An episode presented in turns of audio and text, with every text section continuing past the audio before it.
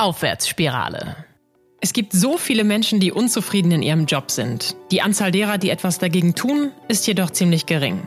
Das erfordert natürlich auch etwas Mut. Wojtek Gorecki war ziemlich mutig, als er vor zwei Jahren seinen Job kündigte, ohne zu wissen, wie es weitergehen könnte. Er war frisch gebackener Papa und hatte nun eine ganze Familie zu versorgen. Trotzdem entschied er sich, einen ganz neuen Weg einzuschlagen. Vom Softwareentwickler zum Organisationsentwickler. Ich bin sehr gespannt auf deine Geschichte, Wojtek Gorecki. Moin. Guten Tag. Guten Morgen, muss man ja noch sagen. genau. Hi. In Hamburg geht das Moin eigentlich den ganzen Tag, deswegen ist das okay. immer mein Aufhänger.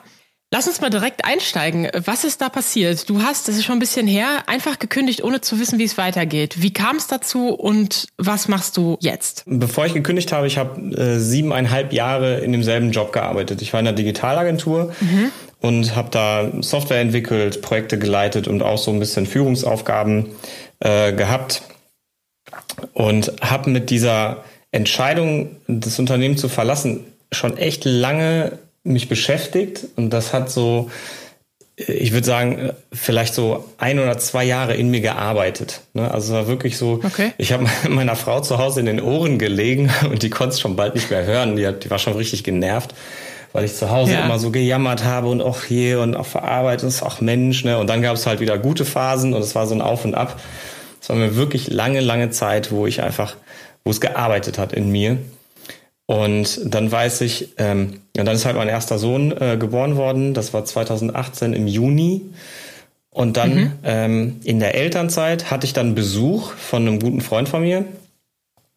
Und der hat, und in diesem Gespräch, er hat dann einfach, wir haben auch über Arbeit gesprochen natürlich. Und in diesem Gespräch hat er einen Schlüsselsatz gesagt. Ich weiß noch nicht mal, welcher das war, aber ich weiß noch, es gab so einen Moment, wo ich einfach merkte, da hat's Klick gemacht. Ne? Das heißt, in mir ist irgendwas eingerastet und ich wurde und ich wurde in dem Moment auch nervös, weil ich wusste, es wird passieren. Ich werde kündigen. Ne? Also es ist so abgefahren. Ja, das ist so. Also mein mein Gefühl von wie Entscheidungen entstehen. Ne? Also nicht ich entscheide mich, sondern die Entscheidung, ähm, die entsteht irgendwie in mir und dann ist die irgendwann stabil und dann merke ich, dass die Entscheidung gefallen ist, dem, weil ich dann irgendwie nervös werde, weil ich weiß, okay, das wird jetzt passieren, das wird jetzt wirklich passieren, ich werde kündigen, ich werde dieses Gespräch führen. und so war das dann auch. Kannst du das so ein bisschen beschreiben? Ist das so eine, so eine Nervosität, so eine Aufregung oder was passiert dann bei dir?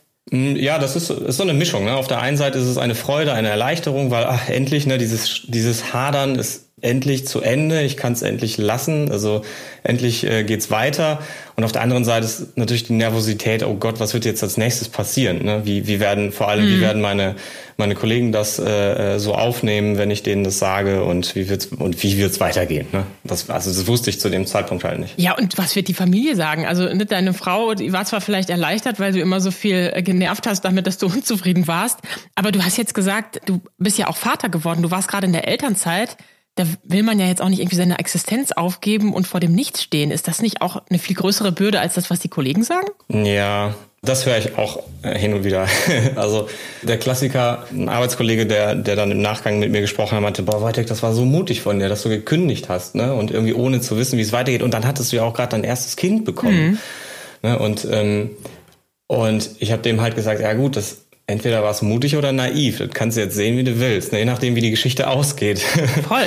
Und ähm, ich, ähm, ja, es ist bei mir einfach so, ich, ich weiß nicht, ich bin, ich bin da so spiritueller so ein bisschen veranlagt, muss ich dazu sagen. Ne? Und ähm, ich habe da so ein sehr, sehr tiefes Urvertrauen und ähm, hatte einfach so ein ganz tiefes Vertrauen, dass es wird schon gut gehen. Ne? Ich bin hier auf den Kopf gefallen. Ne? Ich habe eine gute Ausbildung genossen. Ich habe eine gute berufliche Laufbahn bereits hingelegt.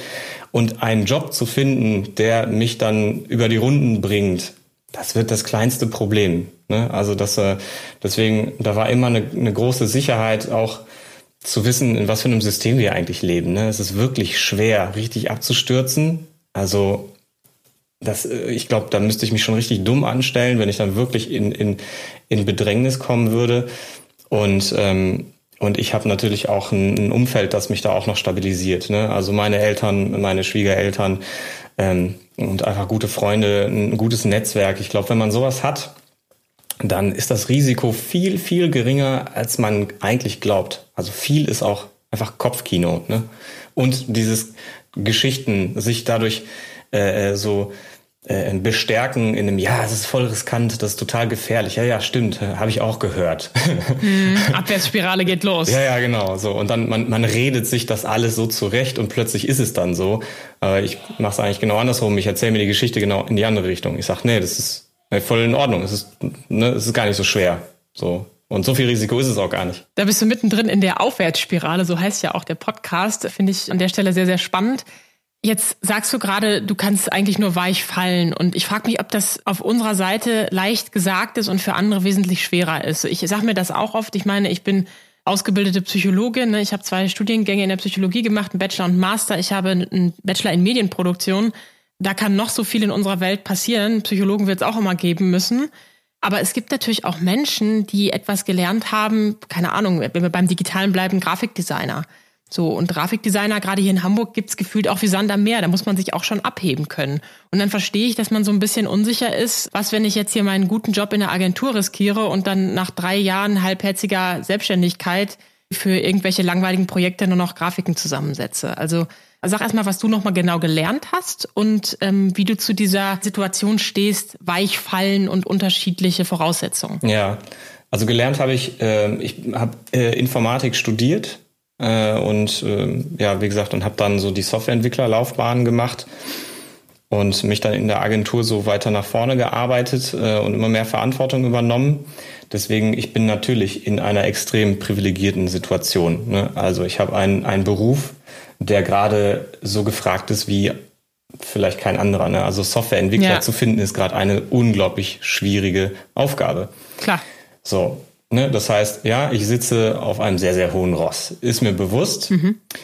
Äh, und ähm, ich sehe natürlich da auch so eine, da ist so ein Spannungsfeld oder eine Widersprüchlichkeit. Auf der einen Seite, ich hätte wahrscheinlich, meine äh, Entscheidung wäre wahrscheinlich anders ausgefallen oder der Entscheidungsverlauf wäre anders gewesen, hätte ich jetzt einen anderen Beruf gehabt.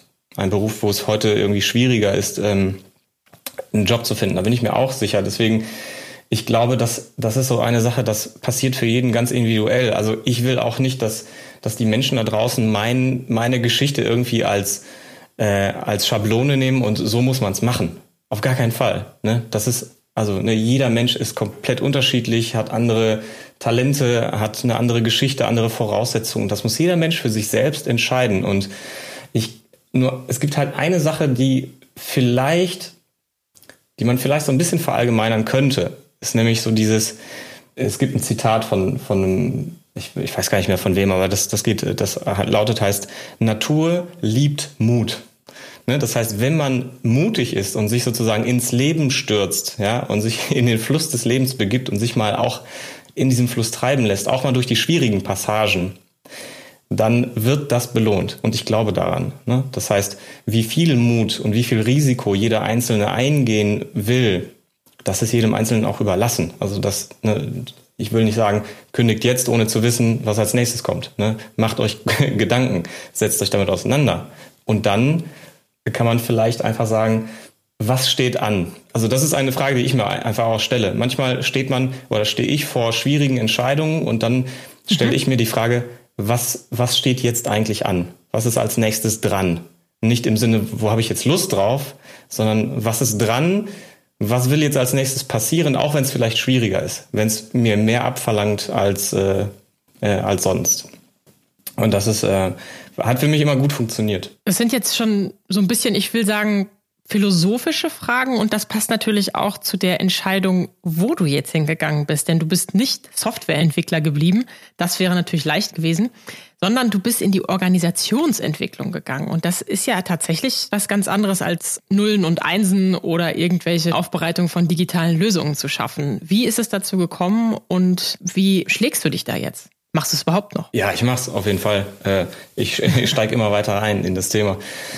Äh, ja, also diese, dieser, dieser zweite Bereich, in den ich mich da so reingearbeitet habe, das kam jetzt nicht von heute auf morgen, sondern war auch eine Entwicklung. Also ich habe gemerkt, da gibt es einen mhm. Teil in mir, eine Leidenschaft für gewisse Themen, für eher so diese weicheren Themen, die halt nicht so hart 0-1 äh, sind, sondern eher so ganz schwammig und überhaupt nicht greifbar. Und das war eine Entwicklung, die sich auch in den letzten, ich sag mal, zwei oder drei Jahren in der Agentur entwickelt hat. Also das hat sich so ergeben und ich habe mich in dem Bereich immer weiter eingearbeitet, habe eine Coaching-Ausbildung gemacht, was ja auch super viele Menschen machen, die sich so in so in Veränderungsprozessen befinden, genau. Ja, und ähm, und eins der letzten Projekte in der Agentur war tatsächlich die Organisation weiterzuentwickeln. Nämlich wir waren bei einer Größe von etwas über 30 Leute und es war sehr chaotisch und wir haben alle gefühlt, irgendwie gibt's Spannung und wir können nicht weiter wachsen, wenn es jetzt so chaotisch bleibt. Also habe ich mir diese Aufgabe einfach genommen, weil ich halt, ich habe so ein, ähm, äh, so ein, ich weiß nicht, so ich habe so einen, so einen Bedarf nach Struktur. Ja? Ich möchte, dass alles irgendwie klar ist. Das bringe ich einfach so von Haus aus mit. Und dann habe ich das einfach so ausgelebt in der Agentur. Und irgendwann später erst habe ich den Begriff Organisationsentwicklung gehört und dachte so, ach, guck mal, das habe ich gemacht. Das bin ich. Das, ja. das, bin, das bin auch ich. Die reden von mir. Ja. Und so bin ich da halt reingekommen und habe mich dann immer weiter da reingearbeitet und viel darüber gelesen, Weiterbildung gemacht, ähm, habe bei Intrinsify diese Ausbildung gemacht, die ich auch sehr empfehlen kann, die ist wirklich gut. Und äh, habe dann ja ähm, nachdem ich mich dann selbstständig, also nee, Moment, die, Selbstständ die Entscheidung zur Selbstständigkeit ist ja erst später gekommen. Also erstmal gekündigt mhm. mit einer recht langen Auslaufzeit. Also ich habe vier Monate dann noch, war ich trotzdem in dem, in dem Unternehmen und habe mich da einfach schon mal so ein bisschen, ich sag mal, akklimatisiert und mit dem Gedanken angefreundet, der Job hier beendet bald. Und in dieser Zeit ja. kam dann halt nochmal so eine, ich sag mal, so eine zusätzliche, so eine weitere Entscheidung von, ähm, nee, ich möchte nicht wieder angestellt sein ich möchte irgendwie weiter, also ich möchte weiterkommen, auch in meiner persönlichen Entwicklung. Und da war es für mich irgendwie total logisch zu sagen, nee, dann nicht nochmal Festanstellung, ich, ich gehe jetzt meinen eigenen Weg.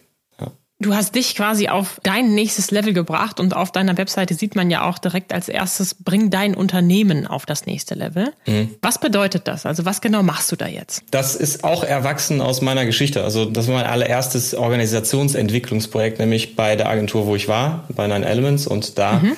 habe ich die Organisation auf das nächste Level gebracht. Also ich habe, es gibt äh, ein, ein, ein Modell von diesem Larry, Larry Greiner, das ist ein US-Ökonom und der hat dieses Modell geprägt, äh, wo sich Unternehmen in ihrem Wachstum in so, also das Wachstum lässt sich in Phasen unterteilen und jede Phase mhm. endet mit einer Wachstumskrise und diese Krise muss man überwinden, wenn man zur nächsten Wachstumsphase kommen kann. So und das ist so und daraus ist die, die Idee entstanden, ne, einfach mal den nächsten Level erreichen. Aber dafür muss man erstmal erstmal durch dieses Tal, durch diese chaotische, anstrengende Phase, in der irgendwie alles Kopf steht. Und ähm, das sind die Phasen, in denen ich Unternehmen auch begleite und denen helfe, ähm, die, die Strukturen zu finden, die, die, die nicht nur die es braucht, sondern auch die passen. Ne? Also man kann nicht einfach mit so einer Schablone drangehen an so ein Unternehmen und äh, und äh, irgendeine Methodik anwenden und, und ne, jeder kriegt mhm. das Gleiche, sondern immer, man muss ganz individuell schauen,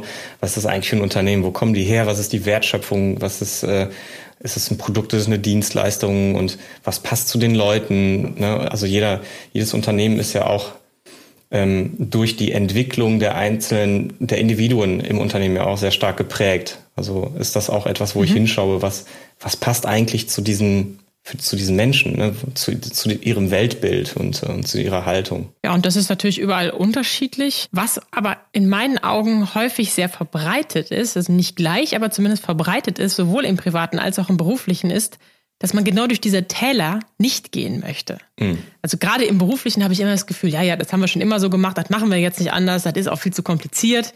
Und dann ist die Veränderungsbereitschaft nicht da und ich stelle mir deine Rolle dann extrem schwierig vor. Oder sind das immer Unternehmen, wo es so läuft, alle sind fröhlich, dass du da bist, alle wollen was verändern und alle empfangen dich mit offenen Armen? Nee, du hast vollkommen recht. Also die Unternehmen wissen in der Regel nicht, dass sie gerade in so einer Wachstumskrise sind. Das, ne, mhm. Die wenigsten kennen dieses Modell und die wenigsten kennen, das, kennen diesen Verlauf, diesen Wachstumsverlauf von Unternehmen. Mhm. Das heißt, in der Regel kommen meine Kunden auf mich zu mit ganz anderen Themen. Ne? Also ich, ein Kunde hat gesagt, ja, wir würden gerne OKRs bei uns einführen, weil irgendwie ist das alles durcheinander und ich will die Leute alle so ein bisschen mehr alignen. Ja? Und ähm, in einem ersten Gespräch ähm, hat sich dann schon herausgestellt, so okay, äh, hier, hier braucht es mehr als einfach nur OKRs, also ne, nicht einfach nur das Ding mit so einer Methode totschlagen, äh, die gerade hip mhm. ist, sondern äh, tatsächlich hingucken, was, was, was braucht das Unternehmen gerade, um, um sich zu stabilisieren. Ne? Ähm, deswegen, ja, also es ist wirklich sehr, sehr unterschiedlich, ähm, sehr unterschiedlich, was die Bedürfnisse dann sind in dem Moment. Äh, oft ist es so, dass die Kunden das Problem auch genau nicht genau benennen können. Und das ist, glaube ich, auch mhm. eine, eine wichtige Charakteristik dieser Phasen, nämlich das Gefühl zu haben, irgendwas läuft hier richtig schief. Und wir haben schon so viel versucht und nichts davon hat geholfen. Was zum Teufel ist ja eigentlich los? Ja? Und ähm, in diesen Phasen komme ich dann irgendwie rein. Und das macht die Akquise auch so schwierig. Ne? Also es ist so unglaublich schwierig, dann genau die Problembeschreibung zu treffen der Kunden. Ja, und dass, dass man sagt, hey, hast du dieses Problem? Dann kann ich dir helfen. Ja. Aber das, dieses Problem ist so, so ist überall anders. Ja, ja, überall anders und wird anders wahrgenommen und äh, ja, das äh, ist eine Herausforderung. Klar, und die Frage ist auch, ob die Menschen überhaupt bereit sind, dann von außen auch noch Hilfe anzunehmen oder überhaupt Hilfe anzunehmen. Ich komme ja aus dem Shaolin Kung Fu und Qigong und wir haben immer dieses Beispiel, dass du einen Stein über den Berg rollen möchtest. Und das ist natürlich am Anfang extrem schwer. Und weil es so wahnsinnig schwer ist, wie bei jeder Fitnessübung auch, ist es ein total leichtes, jetzt aufzugeben und zu sagen, es ist mir zu schwer, schaffe ich nicht. Wenn du natürlich über diesen Peak gekommen bist und erstmal oben auf dem Berg bist, dann rollst ja quasi von alleine wieder nach unten.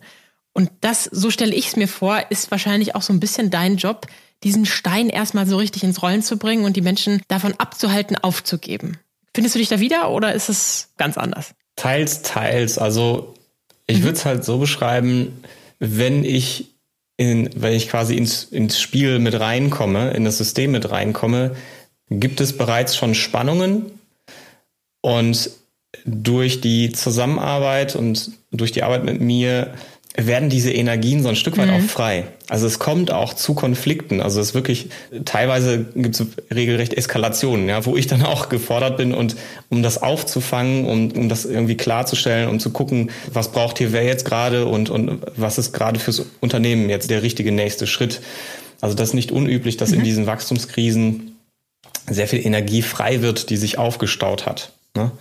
So gesehen Ne, wenn wir das so mit so einem Energie, Energieverlauf irgendwie vergleichen, dann könnte man das auch mit so einem Stein auch vielleicht so als Bild sehen. Ne? Also je nachdem, in diesem Prozess ist die Anstrengung äh, unterschiedlich groß, je nachdem, wo man sich gerade befindet. Die Situation, die du jetzt beschrieben hast, ist für mich eher das Fass, das äh, zum Überlaufen gebracht wird oder endlich Platz. Das kennt ja, glaube ich, so gut wie jeder, der schon mal in äh, Organisationen gearbeitet hat mit Teams, wo doch sehr unterschiedliche Charaktere sind.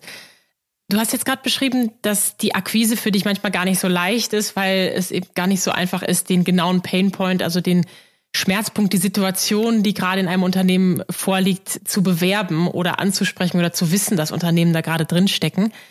Wie hast du es trotzdem geschafft, und ich glaube, das hast du geschafft, jetzt damit zu überleben? Also von dieser Situation, ich entscheide mich, eine Coaching-Ausbildung zu machen, bis hin zu, ich habe Kunden und kann davon leben, da ist ja noch eine große Phase dazwischen. Das ist die Phase, die, glaube ich, den meisten Angst macht. Wie hast du diese Phase durchschritten? Es ist nicht so, dass ich den kompletten Cut gemacht habe im Sinne von so, ich höre jetzt komplett auf mit der ganzen IT-Geschichte und mache jetzt nur noch Beratung. Das wäre ne, das wäre mhm. jetzt naiv gewesen. Da, das wäre dann nicht ganz so nicht ganz so schön verlaufen wahrscheinlich. Deswegen ähm, ich habe äh, direkt, als ich angefangen habe mit der Selbstständigkeit, habe ich nebenbei, und das mache ich immer noch, also verdiene ich auch noch Geld mit der mit meiner alten Welt sozusagen, mit, mit ja. der IT. Also ich gebe noch hin und wieder mal eine Schulung äh, zum Thema Programmierung. Äh, und das, das ähm, schleicht sich jetzt so langsam aus. Ne? Mhm. Das heißt aber, es ist halt immer noch so, dass ich, dass ich das tue, so als sicheres Standbein, was mir so, ne, was diesen, was diese Übergangsphase sichert. Und der Pro Deine Rechnung zahlt. Äh, ja, genau, also zumindest ein Teil davon. Ne? So, okay. ähm, und das ist halt auch gar nicht so einfach, dann sich nicht an dem Alten festzuhalten, so aus diesem Sicherheitsbedürfnis heraus zu sagen, so ja, ach, hm, das ist aber so sicher und ich kann das ja so und das Neue ist ja so anstrengend und Akquise ist ja so anstrengend. Deswegen, ähm, das ist halt jedes Mal aufs Neue eine Herausforderung, da zu sagen, so, nee, nee, ich, ich will den neuen Weg gehen, ich will nicht bei dem Alten bleiben.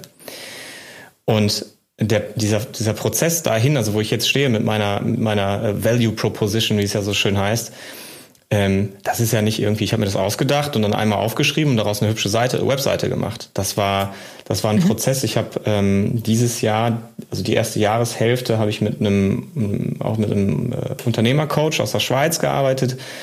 Der hat mich da auch begleitet und ich habe, ich glaube, vier, fünf Versionen meiner Value Proposition gehabt, die ich jedes Mal komplett neu gemacht habe und immer wieder überarbeitet habe. Ich habe meine ähm, diese äh, Persona, das, es gibt ja viele verschiedene Methoden, wie man so äh, seine, seine Positionierung da äh, bestimmen kann. Also habe da einfach, habe das lange bearbeitet. Es ist ein langer, langwieriger Prozess, in dem ich ja aber auch schon mit Kunden gearbeitet habe.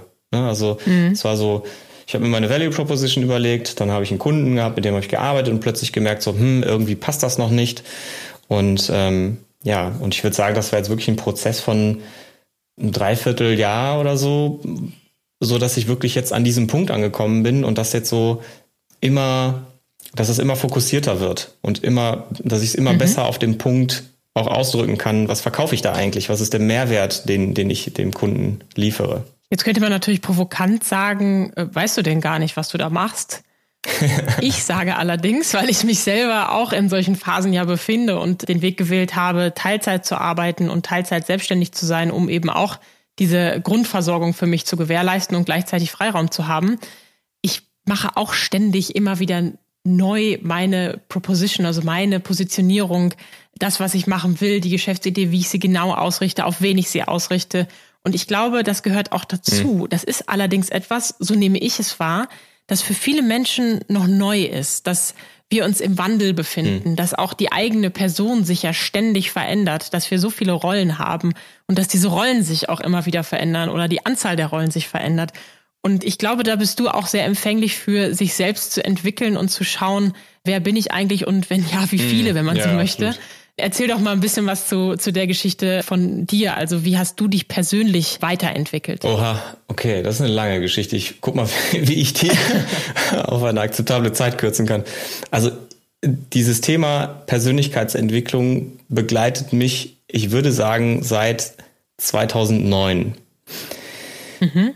Wow. Und es gab es gab da einen Moment, den, da würde ich sagen, das war so der, der Anstoß überhaupt, mich mit diesem Thema auseinanderzusetzen. Äh, und zwar, das war gegen Ende meines Studiums, also 2009 habe ich mein, mein Studium beendet und ich war gerade in der letzten Phase, ich habe eine Diplomarbeit geschrieben und das war eine wirklich anstrengende Phase und eine, also für mich schwierig. Meine Freundin hat sich von mir getrennt ich bin dann umgezogen und dann wusste ich auch nicht, wie geht's denn jetzt nach dem Diplom weiter? Klappt das überhaupt mit der Diplomarbeit? Äh, irgendwie reicht das alles aus? Und das heißt, ähm, es gab so mehrere Ebenen in meinem, also mehrere Säulen sozusagen in meinem Leben, die so ein bisschen gewackelt haben.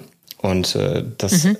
hat natürlich sehr stark an mir genagt und äh, hat sehr stark in mir gearbeitet. Klar. Und dann gab es einen äh, einen Tag, ich weiß gar nicht mehr genau wann, aber da sitze ich in der U-Bahn und höre Musik und dann fahre ich so in so eine U-Bahn-Station ein und irgendwas passiert in mir so, ne? Und wo ich merke, da, da fällt ein riesengroßer Felsbrocken von, von meinem Herzen so runter, so fühlte sich das an. Es war eine riesige Erleichterung plötzlich da. Es ist so aus dem Nichts gekommen im Grunde.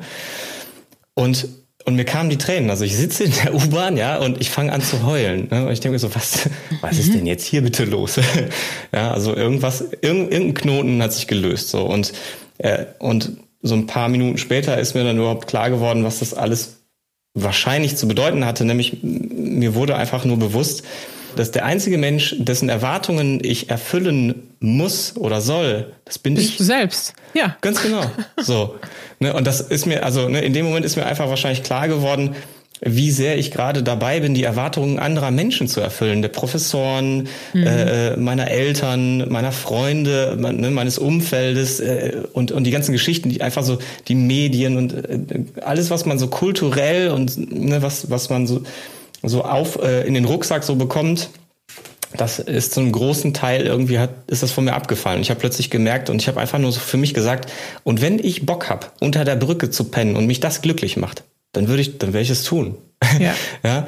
Und das war so ein Schlüsselerlebnis für mich, ab dem es auch deutlich einfacher ging, auch mit der Diplomarbeit. Dann, ne, dann war das so, hm. ich habe mir nicht mehr so einen riesen Kopf gemacht. Ich habe gemerkt, das wird klappen. So, der Stand, den ich jetzt schon habe, ist super. Damit komme ich durch. Und ne, ich, es geht ja darum, weiterzukommen. Es geht ja nicht darum, irgendwie mhm. die beste Diplomarbeit der Welt abzuliefern. So, ne, es geht darum, dass ich ein gutes, glückliches Leben führe. Und aber es geht doch immer darum, 110 Prozent zu geben. Ja, ja, genau. Oder nicht? Ja, ja, voll. Aber für wen ist die Frage, ne? Für wen? So. Ja, klar. Und ähm, als mir das klar geworden ist, ging es auf jeden Fall besser. Und dieses Erlebnis war, wie gesagt, deswegen auch so, so eine Art Kickoff für meine Persönlichkeitsentwicklung, weil ich gemerkt habe, da gibt es etwas, das ich tun kann, das ich verändern kann, das meine Lebensqualität drastisch steigert. Ja, also mhm ich habe einfach gemerkt, wie viel Potenzial da ist, also für, ne, für, meine, für, mein, für mein Lebensglück, also dafür, dass es mir gut geht und wie es mir geht, da, da habe ich, hab ich einfach total großen Einfluss drauf.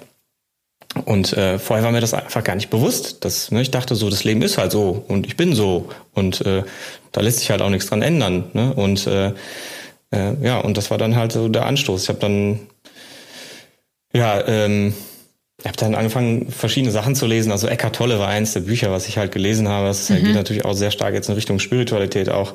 Nur ähm, das, so, so ging das Ganze halt los. Ne? Und ähm, ja, und über die Jahre habe ich halt sehr, sehr viel Coaching und Supervision in Anspruch genommen. Ich habe auch äh, sehr viel äh, im Bereich Selbsterfahrung gemacht, auch mit einer Therapeutin äh, aus der Bioenergetik äh, über einen langen Zeitraum gearbeitet. Und ähm, mhm. ich meditiere auch schon super lange, äh, habe dreimal bei so einem Meditationsretreat äh, wie Passana, und das kennst du wahrscheinlich mhm. auch, habe da schon mitgemacht, mhm. also zehn Tage Schweigen und Meditieren. Und ähm, das ist so, steht eigentlich, also wollte ich dieses Jahr auch noch machen. Also ich möchte das einmal im Jahr machen, so ein Zehn-Tage-Retreat. Nur jetzt wegen Corona und Kinder passt das alles nicht ganz so zusammen. Aber sobald das mhm. wieder in meinen, in meinen äh, Tagesplan oder Jahresplan passt, werde ich das auch wieder aufnehmen. Das sind halt so Sachen, die ich mache und die, ähm, ja, und das macht mir einfach Spaß, weil ich genau weiß, ich profitiere da unglaublich stark von. Ne, das ist halt, mhm. es ist also streckenweise anstrengend. Also ich habe also eigentlich fast immer einen Coach oder, oder irgendeinen Begleiter sozusagen, irgendeinen Mentor, äh, mit dem ich regelmäßig spreche und äh, die Gespräche sind nicht immer angenehm, ja. Also Persönlichkeitsentwicklung heißt nicht, das ist immer ganz toll und wir hypen uns und, ne, und sagen, hey Chaka, du schaffst das schon. Es hat auch diese Teile, aber äh, ganz viel ist dann durch, durch den anstrengenden und unschönen Teil unserer Persönlichkeit durchzugehen. Ja, so sich mit den, mit den anstrengenden Emotionen auseinanderzusetzen. Also musst du doch wieder den Stein über den Berg rollen. Ja, jedes Mal aufs Neue. Ich finde, Klar, jedes Mal aufs Neue, auf jeden Fall. Ich finde, das ist auch nochmal ein super Rahmen, wie wir am Anfang gesprochen haben, denn du hast gekündigt, obwohl du gerade Vater geworden bist. Und auch da sind natürlich Rollenerwartungen an dich herangetragen worden von deiner Frau, von deinem Kind, von deinem ganzen Umfeld. Und ich finde, das ist ein ganz toller Moment. Also für mich bist du heute so der Mann der Momente, der Mann, der in Situationen Erfahrungen hat, die ihn selbst weiterbringen, ohne dass er viel machen musste, sondern es kommt, wie du schon gesagt hast, offensichtlich immer zu dir. Und hier haben wir die Situation gehabt, endlich zu verstehen, die Welt ist wichtig, aber für mich bin ich der Nabel der Welt. Vielleicht nicht für die Welt, aber die Erwartungen, die an mich herangetragen werden, die sind ja gar nicht so entscheidend, solange es nicht meine eigenen sind. Das finde ich ist eine gute Haltung. Manchmal habe ich allerdings das Gefühl, dass dadurch, dass wir sehr viel offener sind als ich sage jetzt mal vor 20, 30 Jahren in der heutigen Gesellschaft, dass wir sehr viele verschiedene Lebensentwürfe haben, fehlt uns dann allerdings manchmal auch ein bisschen die Struktur, die Anleitung und manche Kinder und Jugendliche, die ich heute so beobachte, die wissen dann plötzlich gar nicht mehr so richtig, wohin sie gehören, weil sie auch an sich selbst vielleicht keine Erwartung haben, weil diese Art der Führung fehlt. Mhm. Wie stehst du dazu? Führung im Sinne von Vorbild ja, Vorbild würde ich es am ehesten nennen. Im Sinne, also ja. du hast jetzt über Struktur gesprochen, also es fehlen Strukturen, um, um diese unterschiedlichen Lebensmodelle umzusetzen. Ich würde es halt von der Seite beschreiben. Ich glaube, viele Kinder und junge Menschen haben nicht die Vorstellung, dass es anders laufen könnte.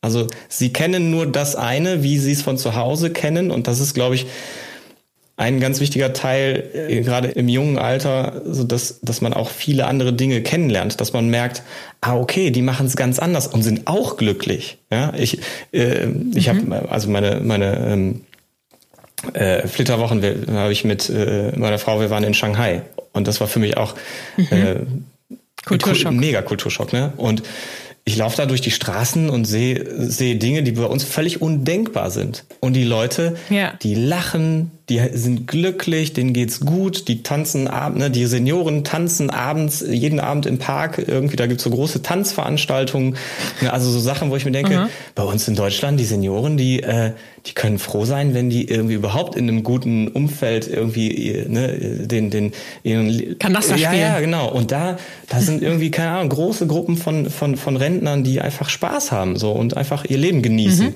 Ne, also so, wo ich einfach gemerkt habe, wie, äh, das ist nicht alles so hier super und da ist irgendwie schlecht, ne? Und wir, wir blicken so mitleidend, äh, so mitleiderregend irgendwie in die äh, nach außen, aber denen geht's auch gut. Die leben ganz anders, ja, die haben ganz andere mhm. Lebensentwürfe und das ist auch okay. Und ich glaube, das ist eine Erfahrung, mhm. die die können viele Menschen auch gerade im, äh, so im heranwachsenden Alter äh, sehr stark von profitieren, dass sie einfach auch spüren, so, ich muss es nicht so machen, wie ich es von zu Hause kenne. Ich kann es mir komplett selber ausdenken und es wird, Hauptsache, es passt zu mir. Hauptsache, ich bin dann am Ende damit zufrieden und ich bin glücklich. Den Vorteil sehe ich auch. Ich meinte jetzt es allerdings eher so ein bisschen andersrum. Dadurch, dass wir heute mehr Freiheiten haben, sind wir manchmal verloren in unseren Freiheiten, ist so mein ja, okay. Gefühl. Und um das ganz konkret auf die Situation zu beziehen, ich kündige jetzt meinen Job und bin selbstständig. Auch da gibt's ja solche und solche Menschen. Es gibt Menschen, die können überhaupt nicht gut mit Eigenverantwortung mhm. oder Eigenverantwortlichkeit umgehen. Ich bin ein Mensch, ich glaube, ich liebe die Freiheit. Aber äh, wenn du meine Freundin fragst, ob ich gut im Zeitmanagement bin und eine gute Struktur habe, no way. Das macht, glaube ich, auch vielen Menschen Angst. Es gibt die Menschen, die sind sicherheitsverliebt und die wollen ja. ihr festes Einkommen am Ende des Monats auf dem Konto ja. haben. Es gibt andere, die brauchen die Freiheit, aber die verlieren sich dann vielleicht in sich selbst und kriegen dann kein Business nach vorne, weil sie ja immer wieder tolle Ideen haben, Freidenker sind, aber nichts zu Papier bekommen, was dann funktioniert. Ja. Wie können wir da den Mittelweg finden? Ich denke, dass es durch diese ganze Start-up Kultur, die jetzt auch so boomt, ne? also Startups überall mhm. und jung, dynamisch, das ne, nächste große Ding aufbauen. Jeder muss jetzt selbstständig sein, gefühlt. Das ist so ein bisschen wie ähm, das ist jetzt, glaube ich, inzwischen auch ein bisschen abgeflacht, aber es gab ja auch so eine, so eine heiße Phase von, ja, du musst auf jeden Fall ganz viel reisen, du musst dieses eine Jahr Auszeit haben und du musst alle Länder der Welt gesehen haben. Ne, das heißt, diese Dinge werden so gehypt und, und die Menschen kriegen alle das Gefühl, oh Gott, ich bin falsch, weil ich das nicht so mache, weil, weil mhm. ich vielleicht, ich reise gar nicht gerne, ich fühle mich unwohl, wenn ich im anderen Land bin, ja. Und, ähm, und da sehe ich eigentlich so ein bisschen das Problem, die Menschen müssen nicht alle selbstständig werden wenn jemand für mhm. sich einfach ganz klar sagt, ich fühle mich wohl mit einem Job, wo mein Chef mir sagt, ganz, ganz konkret mir sagt, was ich tun soll. Mach das. Mach bitte das mhm. und das. Ne? Der gibt mir konkrete Aufgaben und will Lösungen haben äh, oder Ergebnisse sehen. Und wenn ich mich damit wohlfühle, okay, wo ist denn da das Problem? Ne? Also das ist mhm. auch so, also vielleicht bei uns beiden jetzt auch so, wir, wir beide sind ja selbstständig und ne, wollen unser Business aufbauen, deswegen wir sehen die Welt durch unsere Brille. Nur äh, da, da sind Millionen, Milliarden von Brillen da draußen. Ja, und die sehen die Welt ganz anders. Und auch da wieder, ne, irgendwie, wenn die Leute mit ihrem Job zufrieden sind, bei, beim Amt, bei der Versicherung oder sonst irgendwas, was, was für, für, für so, so Gründer irgendwie völlig undenkbar wäre, so, ey, dann, dann lass die Leute doch da. Ist doch gut. Hm. Gibt es von deiner Seite aus noch was, was du Menschen, die jetzt gerade in der Situation sind, vielleicht kündigen zu wollen oder vielleicht was Neues ausprobieren zu wollen. Etwas, was du ihnen als Tipp, als Hilfe mit auf den Weg geben möchtest, etwas, was dir geholfen hat. Ich meine, jetzt haben wir noch die zusätzliche Herausforderung, dass gerade Corona ist und gefühlt die Unsicherheit, was kommt und was geht, noch viel, viel größer ist. Also woran können wir uns festhalten? Was ist etwas, was dir geholfen hat? Boah, das ist eine schwierige Frage. Voll, ich glaube, das ist auch die, die Frage, die sich die meisten ja, stellen. Ja. Wie kann ich das schaffen? Ne? Wie, wie kriege ich diesen Mut? Vielleicht ist das wie die Frage. Wie, wie kriege ich den hm. Mut? Wie kriege ich das Urvertrauen? Ja, hm, vielleicht, also was mir jetzt gerade am ehesten einfällt, ist, sucht euch einen guten Coach. Also wirklich einen Coach. Also mhm. nicht diese, einer von diesen vielen Coaches und Trainer. Also es ist wirklich, der, der Coaching-Markt ist so völlig überschwemmt mit ganz vielen Menschen, die sich mhm. Coach nennen, aber wirklich echtes Coaching. Also ne, genau die Menschen in solchen äh, Transformationsprozessen zu begleiten, äh, gibt nicht, also äh, da einen guten zu finden ist schwierig. Ich glaube, da würde ich Zeit investieren, mich gut umfragen, vielleicht ein, zwei Leute antesten mal und mit denen mal sprechen und gucken, wer passt zu mir am besten. Und äh, ich glaube, so eine Person kann in Transformationsprozessen, in so Veränderungsprozessen sehr, sehr gut helfen, kann auch dabei helfen, so über alte Entscheidungen zu vermeiden. So, ja, ich schneide jetzt alle meine alten Dinge, alle, alle ich, ich löse meine, mich komplett von der alten Welt und springe jetzt kopfüber in die neue Welt. Also ähm, kann ja auch wirklich, ich glaube, man kann da auch Risiken eingehen, die vielleicht nicht wirklich notwendig sind. Ne? Also ich hätte ja auch sagen können, so ich, progr mhm. ich programmiere nie wieder eine Zeile Code. Ne? Ich werde nie wieder irgendwas mit IT zu tun haben. Hätte ich auch machen können. Nur weiß ich nicht, ob ich jetzt äh, immer noch selbstständig wäre. Dann wäre ich vielleicht schon wieder doch wieder in einer, in einer Festanstellung, weil ich es nicht geschafft hätte soweit. Daher, ich glaube, ein guter Coach ist sehr, sehr hilfreich. Es ist eben nicht alles im Leben if this, then that, wie es in der Programmiersprache heißt. Vielmehr ist das Leben dynamisch, flexibel und veränderbar. Wojtek Gorecki ist Coach und hat gewagt, sich selbstständig zu machen, obwohl er gerade erst Papa geworden war. Geholfen haben ihm dabei ein paar Momente bzw. Eingebungen, wenn man es so spirituell wie er betrachten möchte. Am besten gefällt mir der Moment, in dem er sich von allen Erwartungen gelöst hat und verstanden hat, dass der einzige Mensch, dem er wirklich Rechenschaft schuldig ist, er selbst ist. Ich finde es toll, welche Schritte du gegangen bist und bewundere das auch ein Stück weit. Ganz gespannt bin ich auf dein neuestes Projekt, eine Neugründung, über die ihr mehr in den Shownotes erfahrt. Ich finde, davon können wir uns anstecken und inspirieren lassen.